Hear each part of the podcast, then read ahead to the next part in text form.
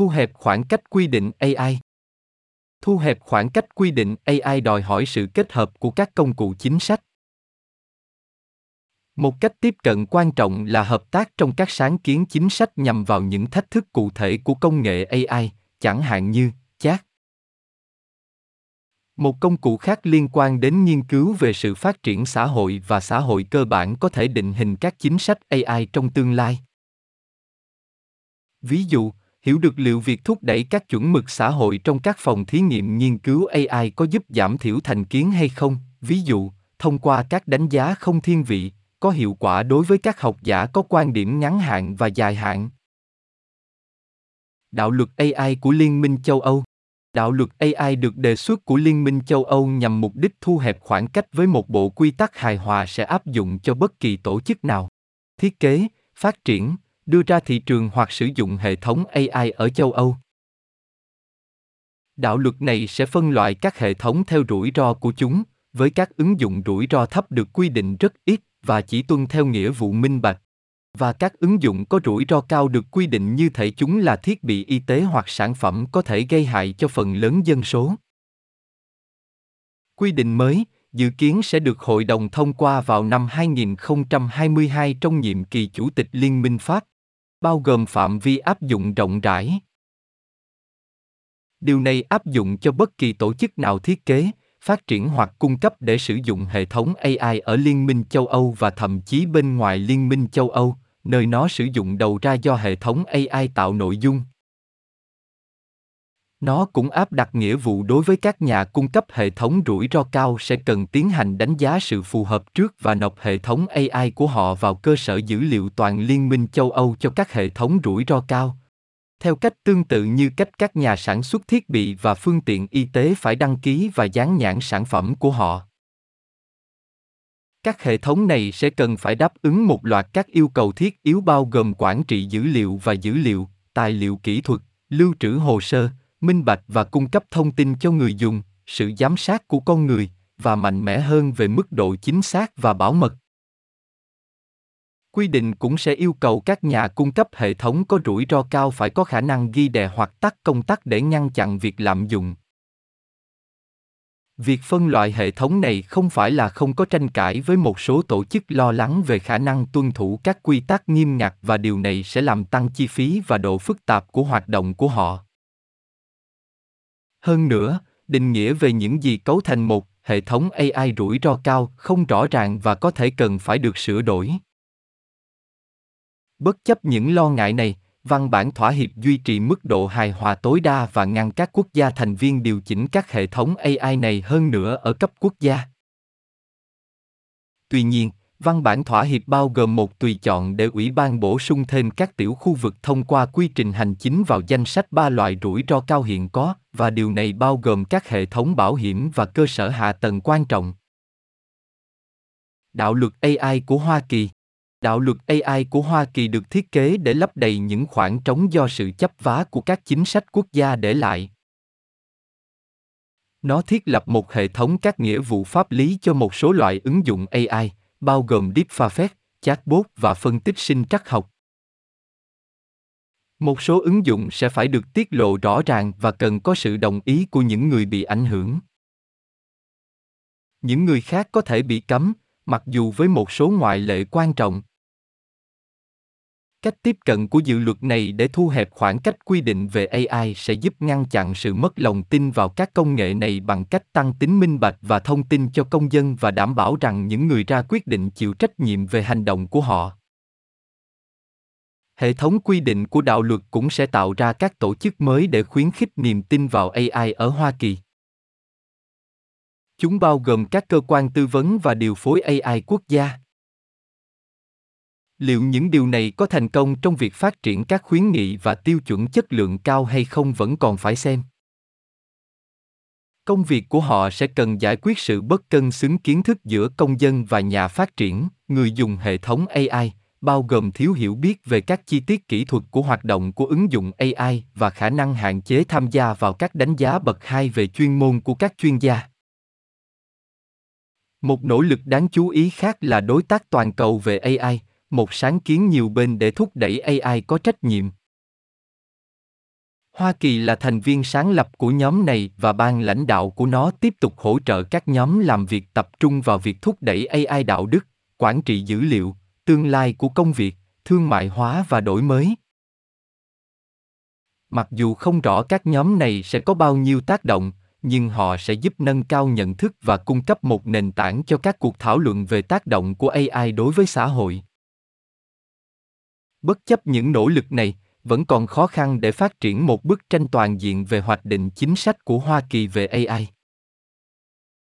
Với sự kiểm soát chia rẽ của Quốc hội và sự thiếu quan tâm đến các quy định theo chiều ngang lớn, triển vọng về quy định ràng buộc rộng rãi của AI ở Mỹ là điều không thể thực hiện. Tuy nhiên, luật pháp được điều chỉnh hẹp về các vấn đề cụ thể như quyền riêng tư, tính minh bạch của nền tảng hoặc an toàn trực tuyến cho trẻ em có thể dẫn đến đầu tư nhiều hơn vào nghiên cứu và phát triển AI của Mỹ. Ngoài những nỗ lực được mô tả ở trên, kế hoạch chi tiết về AI của Nhà Trắng là một tài liệu hướng dẫn không ràng buộc yêu cầu các cơ quan phát triển kế hoạch triển khai các hệ thống AI. Kế hoạch chi tiết cũng sẽ hướng dẫn các khoản đầu tư của liên bang vào nghiên cứu và phát triển AI, với mục đích thúc đẩy cách tiếp cận thông minh và đáng tin cậy hơn đối với công nghệ này. Tuy nhiên, vẫn chưa rõ các khoản đầu tư này sẽ ảnh hưởng hoặc bổ sung cho các sáng kiến hiện có của Ủy ban Cơ hội Việc làm Bình đẳng, Ủy ban Chứng khoán và Giao dịch Hoa Kỳ, Cục Bảo vệ Tài chính người tiêu dùng và các cơ quan khác như thế nào. Đạo luật AI của Trung Quốc Đạo luật AI của Trung Quốc là một sự phát triển đáng kể trong nỗ lực của nước này nhằm thiết lập các chuẩn mực và chính sách đạo đức cho các khía cạnh cốt lõi của ngành công nghiệp AI. Mục tiêu của nó là duy trì khả năng cạnh tranh với các đối thủ quốc tế, tối ưu hóa môi trường phát triển AI và thiết lập các tiêu chuẩn đạo đức ban đầu trong các lĩnh vực quan trọng của công nghệ. Trọng tâm chính của luật là đảm bảo quyền công dân, phân loại rủi ro và thiết lập các biện pháp quản trị và xử phạt hành chính. Điều này bao gồm yêu cầu các công ty và cơ quan công cộng sử dụng hệ thống AI có rủi ro cao ghi lại việc sử dụng chúng và đưa ra các phương pháp để ngăn chặn sự thiên vị. Việc không tuân thủ có thể dẫn đến cảnh báo, phạt tiền hoặc thậm chí đình chỉ một phần hoặc toàn bộ hệ thống đối với các vi phạm nghiêm trọng. Ngoài ra, luật pháp đưa ra một khuôn khổ đạo đức xác định các nguyên tắc phát triển và ứng dụng ai điều này bao gồm tôn trọng phẩm giá con người, tuân thủ các giá trị định hướng con người và lợi ích chung của nhân loại, và tuân thủ đạo đức và luật pháp quốc gia hoặc khu vực. Nó cũng đòi hỏi sự phát triển của ai để thúc đẩy quản trị xã hội và tránh các vấn đề như định kiến, phân biệt đối xử, quyền riêng tư và rò rỉ dữ liệu đây là một sự khởi đầu đáng kể so với trọng tâm trước đây về tiến bộ công nghệ, trong đó động lực chính cho AI là tăng trưởng kinh tế. Mục tiêu chiến lược mới của Trung Quốc là tận dụng tối đa tiềm năng của AI để giải quyết các thách thức xã hội, chẳng hạn như dân số già và tài nguyên thiên nhiên hạn chế. Trên thực tế, trong kế hoạch 5 năm lần thứ 13, AI được trình bày rõ ràng là một trong những chìa khóa thành công của Trung Quốc với tư cách là một xã hội thịnh vượng vừa phải. Cuối cùng, luật pháp nhằm mục đích cung cấp các ưu đãi cho chính quyền địa phương đi theo sự lãnh đạo của chính quyền trung ương và đầu tư vào AI. Điều này rất quan trọng vì cấu trúc chính trị ở Trung Quốc tạo ra động lực mạnh mẽ cho các quan chức địa phương để thực hiện các mục tiêu chính sách của chính quyền trung ương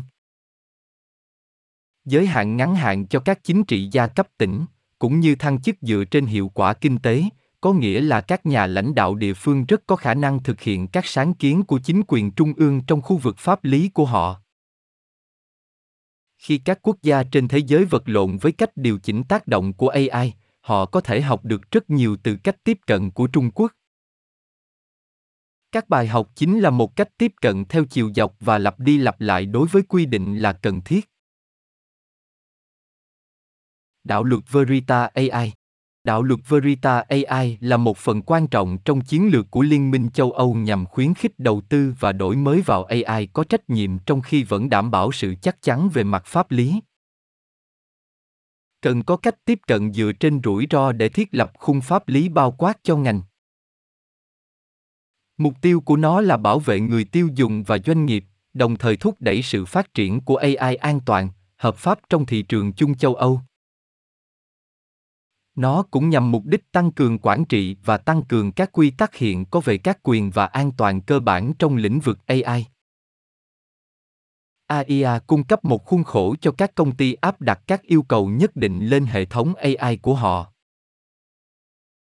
Nó bao gồm quy trình đánh giá sự phù hợp ban đầu, quản lý chất lượng, tài liệu khác nhau, tiêu chuẩn dữ liệu, nghĩa vụ đăng ký, nhiệm vụ hợp tác và thông tin, hệ thống giám sát con người và báo cáo tuân thủ. Luật cũng sẽ bao gồm yêu cầu thông báo cho chính quyền quốc gia khi hệ thống AI có nguy cơ gây tổn hại đáng kể đến sức khỏe, an toàn hoặc các quyền cơ bản. Trong khi một số yêu cầu này không đột phá, những yêu cầu khác thì tham vọng hơn. Ví dụ, luật sẽ yêu cầu các hệ thống AI trong các sản phẩm được quy định như máy bay, ô tô, thuyền, thang máy và thiết bị y tế phải tuân theo các yêu cầu kiểm tra và xem xét bổ sung. Ngoài ra, đạo luật trí tuệ nhân tạo sẽ yêu cầu các hệ thống này đáp ứng các tiêu chuẩn dữ liệu cao hơn và cung cấp thêm thông tin cho người dùng về chức năng của chúng.